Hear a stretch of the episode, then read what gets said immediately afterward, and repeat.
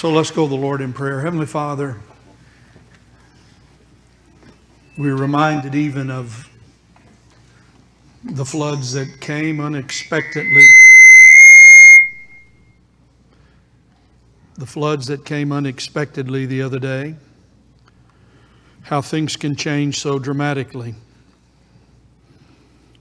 We pray, Lord, that today you might help us to understand that whatever circumstances we are in, as the choirs reminded us, even now, you are with us.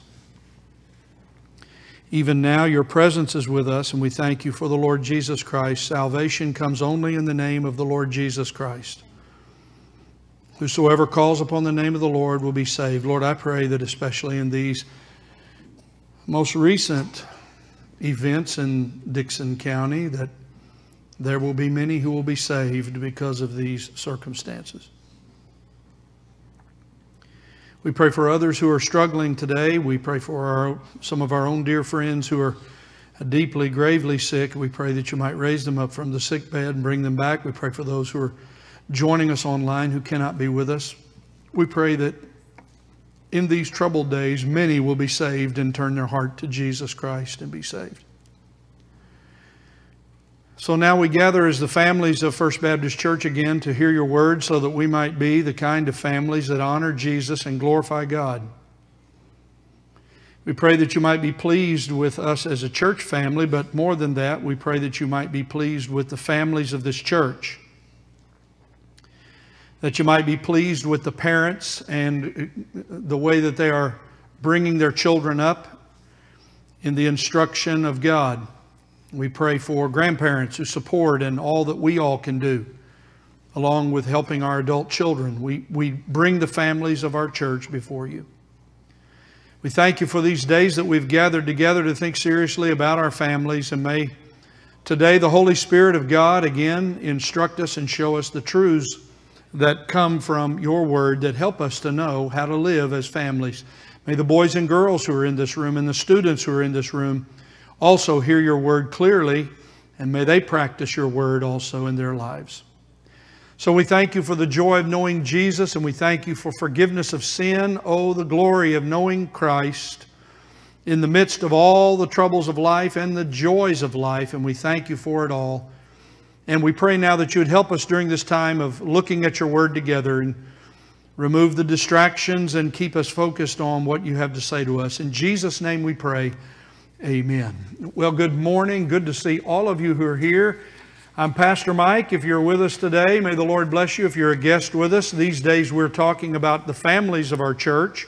And we call this uh, what Joshua said, a, famous verse in the, the Old Testament. As an old man, he said, As for me and my house, we will serve the Lord. And so I've called our families here as a church to gather together and for us to think some these days on how we care for our children's souls. I believe it is in the heart of every parent who's in this room that you care about your children's soul. I believe that it's in the heart of every grandparent that you care about your children's souls. So, in doing that, we need some guidelines from God's Word. Where do we go to find specific instructions? This isn't all of them, but this is some. Where do we go to find some instruction on how to help our boys and girls to know what God expects of their life. Well, boys and girls, you're here today, and I'm glad you've got your Bibles. And uh, thank you so much for being here. Some of the boys and girls wrote me a note uh, this last week, and Brother Ken brought them to me.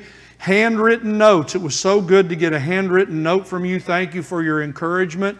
Uh, to old Pastor Mike, I appreciated it, and you just write me anytime you want. I would love to write you, and if you'll put your address on it, I will write you back. And I would love to do that with you. So today we come to Proverbs chapter 3, and we continue to think about a very important truth today. Today we talk about how to treat other people fairly. Today we talk about our neighbor. Today we talk about how we're to treat other people not about how we think other people ought to treat us. So the Word of God is very clear for us on this subject. So in Proverbs chapter 3, I want you to find your place there, verse number 27, but also uh, while, you're, while you have your Bible open, I want you to also please keep your place in Proverbs 3, but I need you to also turn to Matthew chapter 22. Matthew chapter 22, and I want to read just a few verses from the Lord Jesus that will go along with this uh, that we're looking at today about the importance of treating other people fairly. Matthew 22. So find your place first, Proverbs chapter 3. And second, uh, while you have your mark in Proverbs 3, find Matthew 22. And we'll be reading there in uh, verse number 36 and following. So we're there now. Excuse me. so, Proverbs chapter 3, beginning in verse number 27, it begins, these words are coming now from our Father, my Son. This is what a father and a mother say to their children. My son, in verse 21, it's continuing on. Now we continue our thought. Do not withhold good from those to whom it is due when it is in your power to do it. Do not say to your neighbor, Go and come back, and tomorrow I will give it. When you have it to give.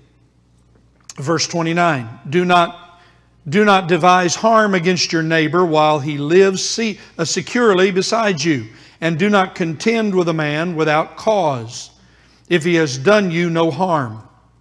Do not envy a man of violence, and do not choose any of his ways, for the devious are an abomination to the Lord.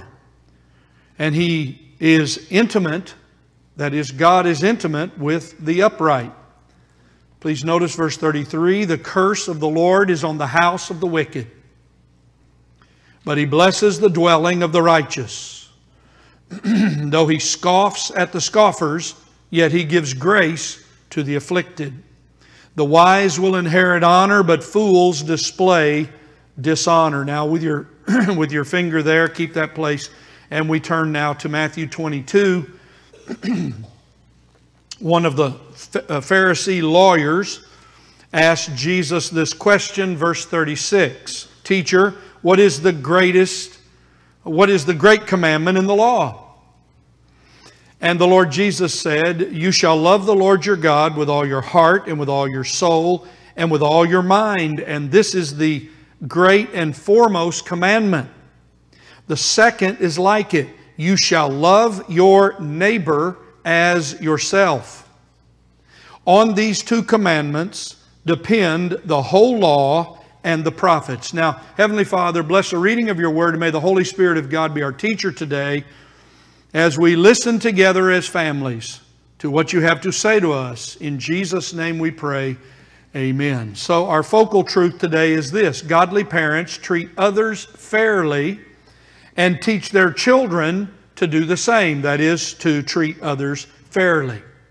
Boys and girls learn how to treat their friends fairly because they see their parents and their grandparents treat other people fairly. This is the lesson for all of us who are, who are parents and leaders of homes in this room today.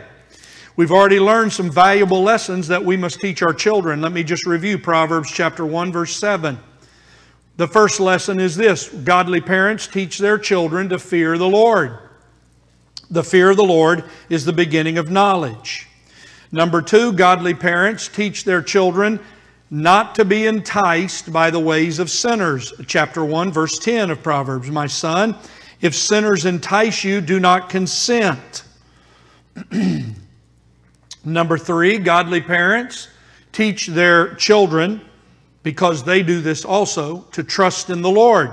Proverbs 3, 5, and 6. Trust in the Lord with all your heart and do not lean on your own understanding. In all your ways acknowledge him, and he will make your paths straight. Also, godly parents teach their children, because they do it, to treasure God's word. Proverbs 3 uh, 13. How blessed is the man who finds wisdom and the man who gains understanding. And now we come to the next of these lessons we teach our children. Oh, this is very important for us today. Uh, godly parents treat others fairly and they teach their children to treat others fairly. I begin by asking you a few questions today, and boys and girls, this is for you as well as for your parents and grandparents. Do you treat other people fairly? Do you treat them fairly? I did not ask, do you treat them fairly if they treat you fairly? I did not ask, do you treat them fairly because they're your friend? I did not ask, do you treat them fairly because they're in your family? I ask, do you treat all people, other people, whoever they are, do you treat them fairly? And parents, would you say, if you were being very honest today, and I hope you are, that you have sought with all of your heart to be an example to your children, or if you're a grandparent here, also to your grandchildren, that you are a fair minded person and that you treat people fairly. You may not agree with everything that they're doing or saying or believing, but you treat them fairly. You are, you are a person who treats other people fairly, young and old, regardless of their age. Would you say that your home, your family, is known as a family that treats others fairly? A lot of family reputations in Dixon. People know about you, know about your family, know about mine. Are you, are you known as a, as a family that treats other people fairly? And then finally, uh, are you known as a person of fairness and helpfulness toward others, regardless of their circumstances? Well, all of these things are important. We read earlier, the Lord Jesus reminded us, Mr. Metcalf, bring this down just a little bit, would you?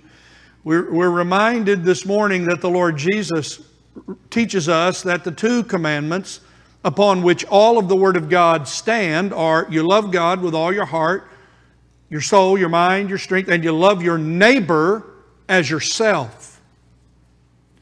So, all of us have relationships of all kinds in this room. From our family, they just go out like uh, circles.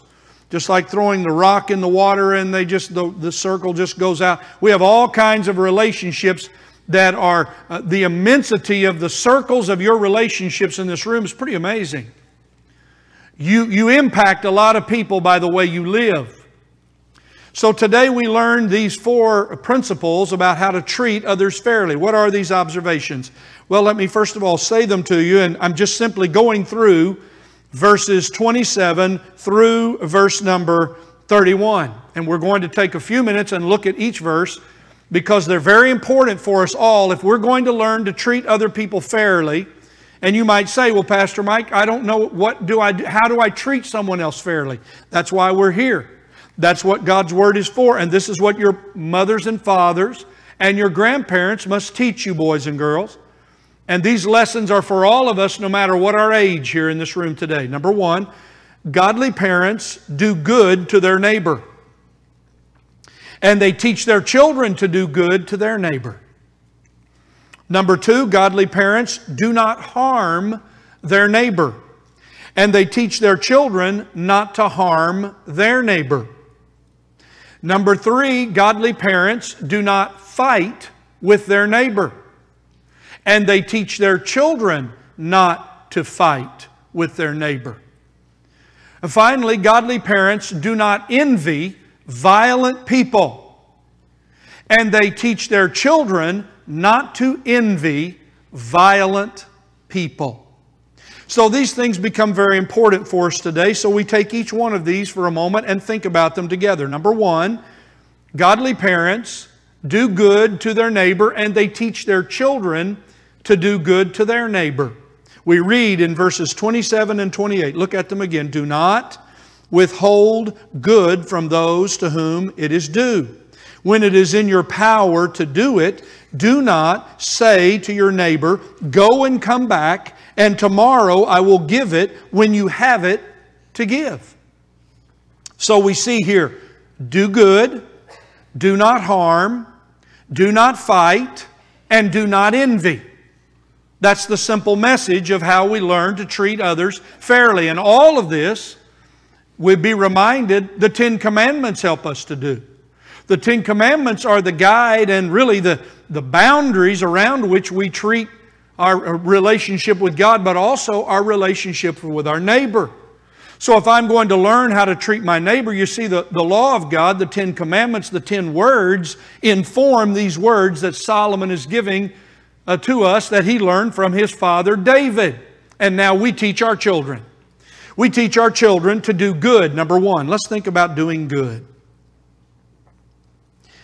Peter was talking with um, Gentiles who were just learning about Jesus Christ at a place called at Cornelius' house.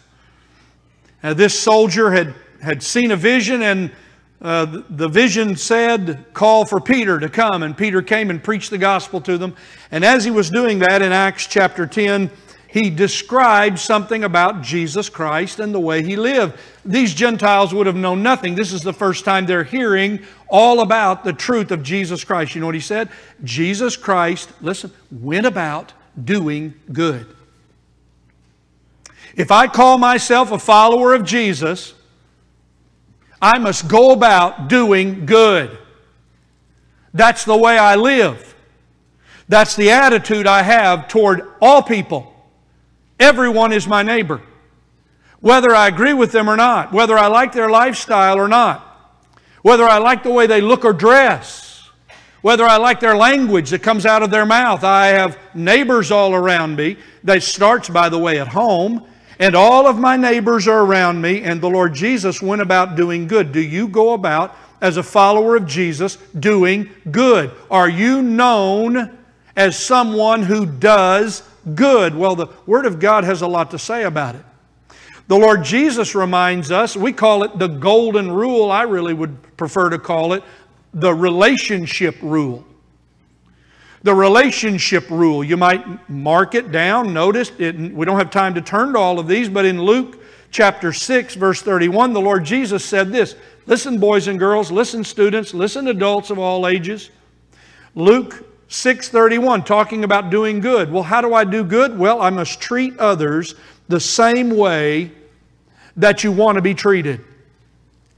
What's the boundaries by which I treat other people good? How do I do good to others? Well, I treat them as the Lord Jesus teaches us. I treat them the same way that I want to be treated. Some of us have protested and been upset and said, well, they shouldn't have treated me like that. All right, turn it around to everybody else, to everybody else, treat them the way you want to be treated. You want to be treated with respect, so show respect. You want to be treated with, with honor. You want to be recognized. Then treat other people with honor and respect. And when someone comes to you with a need, be ready to help them. Let me just read you a few verses that are very important. Titus 3:1 says, "Be ready for every good work." I ask every follower of Jesus here, I ask every parent in this room, is your family, are you ready for every good work? When Paul was talking to Timothy and giving him instruction as a preacher of what he was to preach to the church, now I'm the preacher in this church speaking to you. I'll, re- I'll remind you of what Paul said to Timothy to do, and I would speak it to you when he was reminding Paul to speak to the rich of the church, and that's all of us here compared to those of the world all around the world. 2 Timothy 6:18 says, "Say to the rich in the church." So I'm saying to the rich in the church. 2 Timothy 6:18, "Do good, be rich in good works, rich in good works. Be generous and be ready to share." That's what we teach boys and girls. The first way you do good for someone is you share. The first thing you do is you be, you're, you're generous. The first thing you do is you learn to give. I ask you today, as parents, are you modeling in your life? Do your children see in you that you do good to, to your neighbor? So we read, first of all, do, do not withhold good from those to whom it is due. Who is it due? Everyone. We do good to all. Not just those who are of the household of faith. We do good to all. That's what Christians do. But then he goes on and he says something very interesting here. He says, Do good to those to whom it is due when it's in your power. Don't say to them, Come back and, and, and I'll do it for you tomorrow. Don't delay. This is the idea. You do it now. Maybe I should say it like this Followers of Jesus Christ are first responders in doing good. Followers of Jesus Christ are first responders in doing good. We're not the last there, we're the first there. That's what we do. We are those who do good. We're known as doing good. Galatians 6:10 says, "Christian brothers and sisters, godly parents in this room, godly families, while you have opportunity, do good to all people. What do you do? You use your whatever you have that they need. If you have it to give, give it to them. What is it? Well, it might be money. It might be your time. Oh, it's easier sometimes to give the money than the time. Oh, Pastor Mike, I'm busy. Don't you know how busy I am? If you could see my calendar, I'm busy. Yes, and that neighbor comes and knocks. They probably don't knock anymore, but you get that text message. You get pinged, don't you? Or you get a call or you get an alert on your email, and your neighbor's asking for you to help them. Will you tell them to come back tomorrow? Or will you give out of your resources of money, time? Maybe it's your training. It might be your experience and your background. They're coming to you because you know how to help them. They don't know how to do it. So it might be your training, it might be your money, it might be your time, it might be just your relationship, you being there. You see, the godly are ready for every good work. We're ready. We're ready for Jesus to come. And until Jesus comes, we're ready to work for the Lord and do good to all people. That message in our day and time is so crucial. Because the world these days isn't about doing good to anybody, but your friend and your, your own acquaintances and those who agree with you. So the believer in Jesus Christ and the godly family does good. I love this sweet verse. It's one of my favorites that describes the nature of our Lord Jesus Christ. This is why we follow Jesus Christ. That soldier came to the Lord Jesus in Matthew chapter 8 and he said, Lord, my servant is lying paralyzed at home, fearfully tormented. He's lying paralyzed. He's, he's afraid. He's paralyzed. He doesn't know what to do. And Jesus said, I will come right now and heal him. That's the sweetness of Jesus. That's the sweetness of the church when we're right with God. That's the sweetness of God's people. I'll come right now. I'll stop what I'm doing. I'll stop my activities. I'll bring my children and come. We were all on this event, but we'll stop now and come and help you. Oh, you say, Pastor Mike, that's putting everybody else first. You got it. That's right. That's what you do. You love your neighbor as yourself. You put their needs first. You look out for them. You don't look out for your own interests only, but for the interests of your neighbor. That's what Paul shared with the Philippian church. Number two, godly parents do not harm their neighbor, and they teach their children not to harm their neighbor. Notice verse 29 Do not devise harm against your neighbor while he lives securely beside you. Are you planning some secret meetings to harm somebody?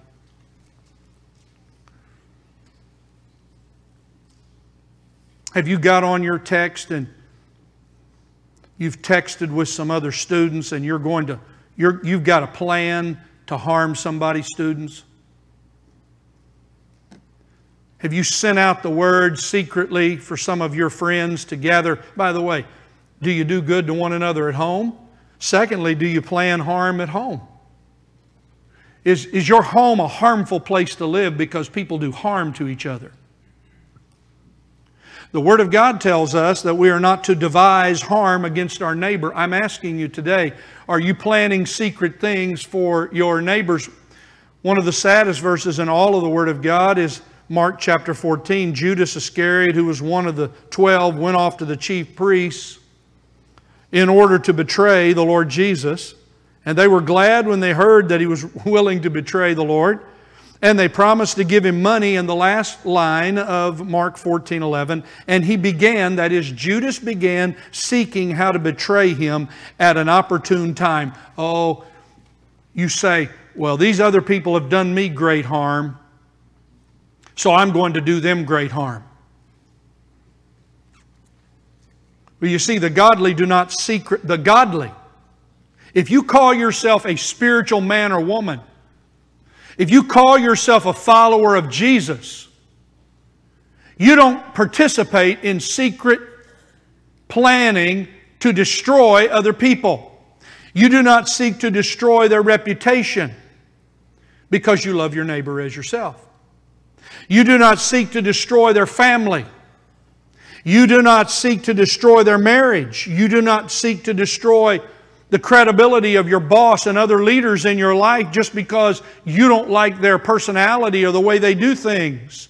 The ungodly secretly plan to harm the innocent. That's why early in Proverbs chapter 1 we read these words in verse 10 Don't be enticed by sinners. And verse 11 is what those sinners say to you Come, let us lie in wait for blood, and let us ambush the innocent without cause. Are you one of those who is planning harm to your neighbor, if you take the Ten Commandments alone and use them as your guide, here's how you don't harm your neighbor you don't steal from them. Here's how you don't harm your neighbor you don't commit adultery, you don't commit sexual sin against your neighbor. Here's how you, here's how you don't harm your neighbor. You don't uh, covet what they have. You don't lie about them. You don't lie about them. You don't gossip about them. You maintain integrity in your words. You speak the truth. You do not speak to harm them. You do not harm them by ignoring them. You do not ignore them by avoiding them. They're included. You open your circle of friends. You students, when someone seems left out, you don't harm them by isolating them and letting them be by themselves. You bring them in and make them a part with the rest of all of the students. You boys and girls, when you see someone all alone, you, you join, you bring them and let them join you.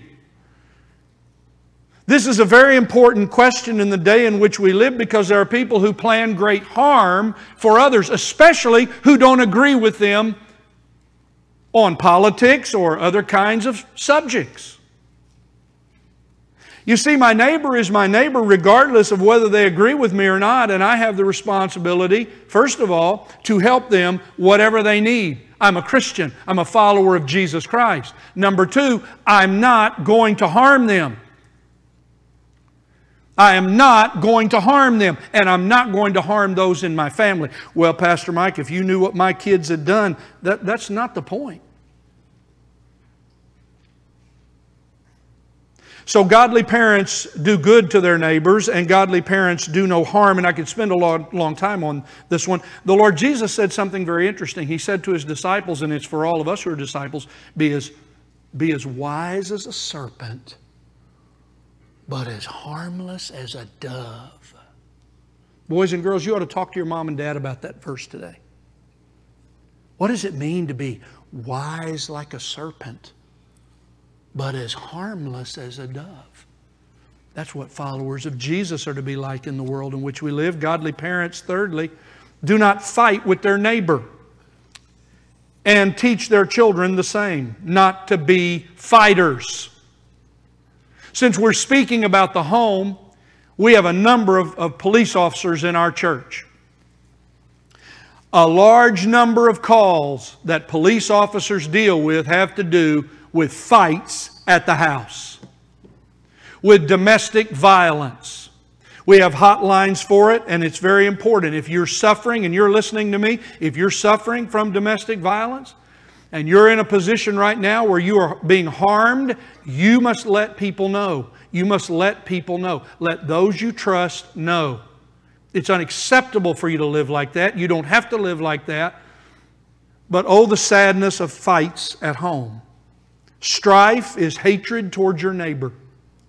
Fighting with your neighbor is hatred. And in some homes, it's a glorified thing. Fighting is, makes you a really makes you a real man. If you're a man, if you're a real man, you're going to fight, boy. You're going to be strong. You're going to come after those people and straighten them out. Proverbs 23 says, keeping away from strife is an honor for a man. But any fool, any fool will quarrel. Any fool will quarrel. But it is an honor for a man or woman not to strive or fight. Like charcoal to hot embers and wood to fire, so is a contentious man to kindle strife. You see somebody stirring it up, you see a foolish man or woman. You see somebody at home stirring it up, boys and girls, you respect your parents, you don't fight with your parents. Parents, you don't fight with your kids, you love them and discipline them properly with respect. Proverbs 26, uh, Proverbs 26, 25, an arrogant man stirs up strife. Mark it down. Whoever's fighting is a proud, arrogant person. Whomever you're fighting with. For our day, we need to hear it. The works of the flesh clearly include strife or fighting, Galatians chapter 5. And Paul the Apostle made it clear to all of us who are followers of Jesus in Romans 12 as far as is possible with you, be at peace with all men. We're not to fight. And the Lord Jesus, our blessed Lord Jesus, taught us how to do this because He never fought. I read you from Peter's words while being reviled, the Lord Jesus did not revile in return. Just because, students, somebody sends you something ugly on your phone doesn't mean you have to send them something ugly back. Just because somebody at work says something to you that you think is across the line doesn't mean you have to return in like manner. The Lord Jesus, when he was reviled, did not revile in return. And when he suffered, and by the way, he was beaten severely, while he suffered, he uttered no threats, but kept entrusting himself to him who judges righteously.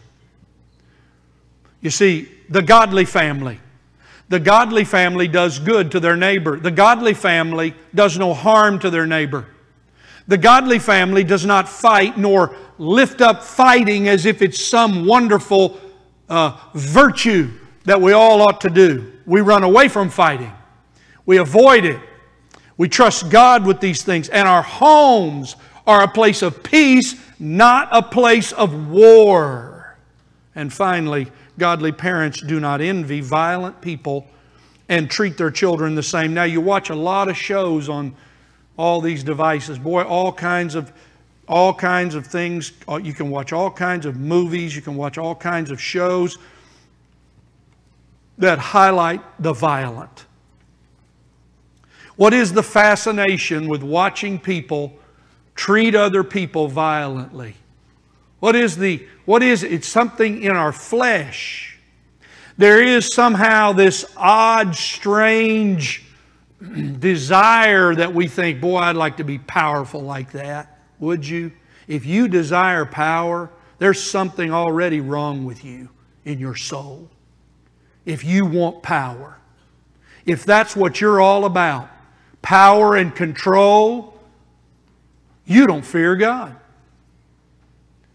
If your family is a place where there's envy and who are glorified? Oh, the ones who are glorified are the ones who can really be tough.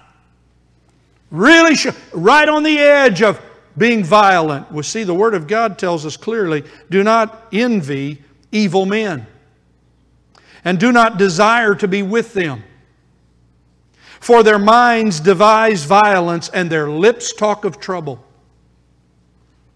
The Word of God says Solomon saw a sad thing, Ecclesiastes 4. I saw the tears of the oppressed.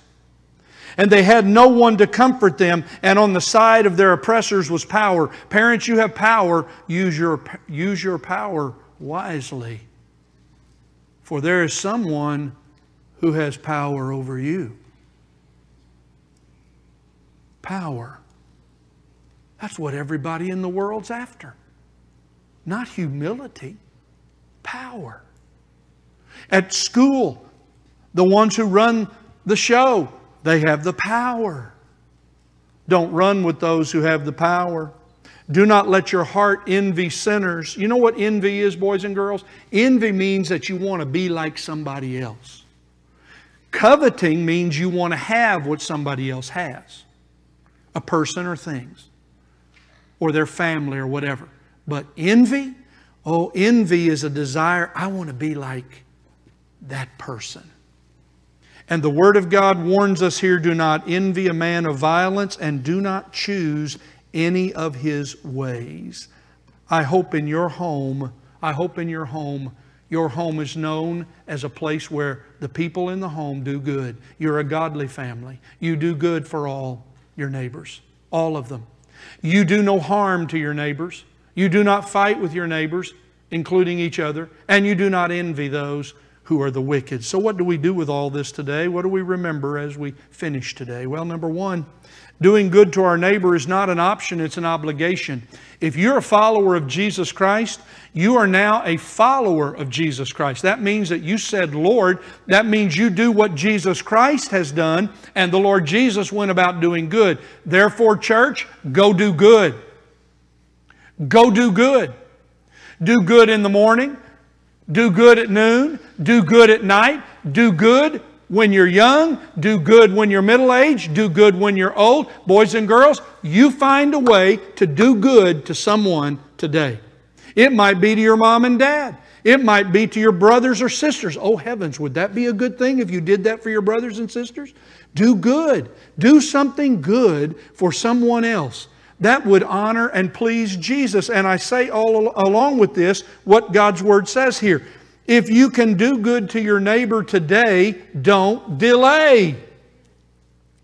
Do it today. Drop what you're doing and go do it. You say, Oh, my soul. Is that really what God's Word is saying? Well, I just do not withhold good from those to whom it is due when it is in your power to do it. Do not say to your neighbor, Go and come back, and tomorrow I will give it when you have it with you. If you have it with you, do it now not tomorrow. You may miss your opportunity when your neighbor comes your way. And your doing good to that neighbor may lead them to follow Jesus Christ as Lord and Savior. I must remind you as we finish today, dear friends, that God looks upon homes. He looks upon the godly home and He looks upon the ungodly home, and there's a response to a godly home. I will read only, let the Word of God hear, be heard the curse of the Lord, verse 33, is on the house of the wicked. Hear the word of God. The curse of the Lord is on the house of the wicked. You see, when the wicked, when the wicked who do not know Jesus Christ, their home, there is a curse because there's a curse on sin, unforgiven.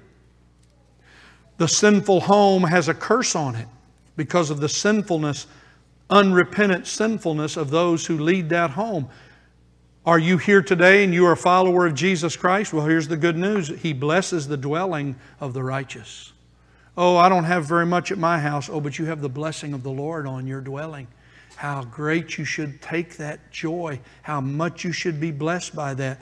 Verse 34 Though he scoffs at the scoffers, that is, God scoffs at the scoffers, he gives grace to the afflicted. He will help you in your family.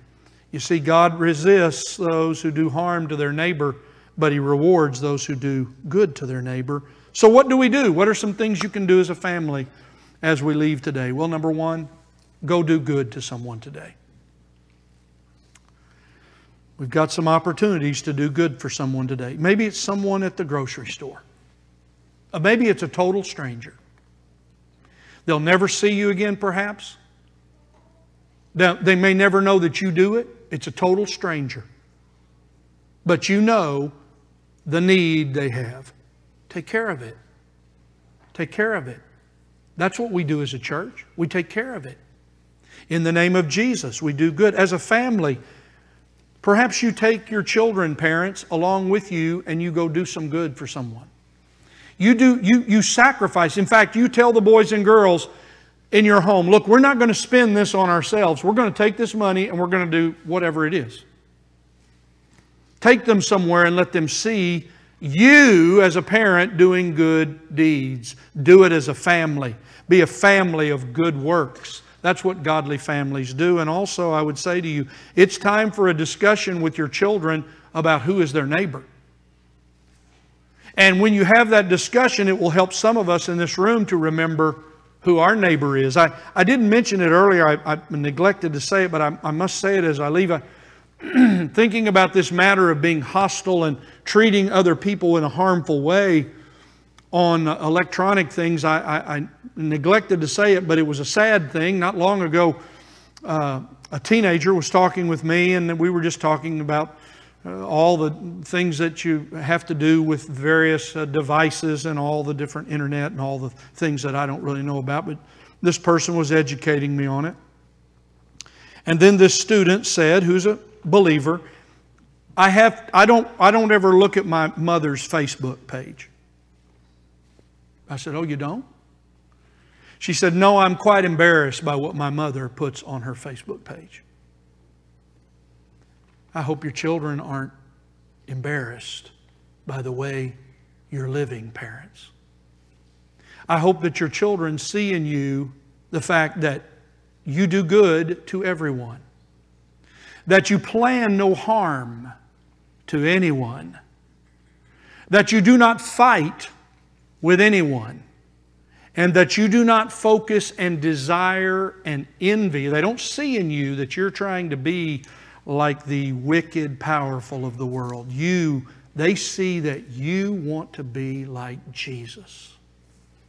Well, as a family, we, we need to have a talk about who's our neighbor, especially in the noisiness of the day in which we live. When people are divided so many ways. You know, my mama taught me you're supposed to sit down and show respect to someone when they have a different opinion. I'm sure most of your mothers told you the same thing. So, whether other people do that or not, we as Christians must learn to be good, to not fight, to not devise evil for our neighbor, and not to envy. Do not withhold good from those to whom it is due when it is in your power to do it.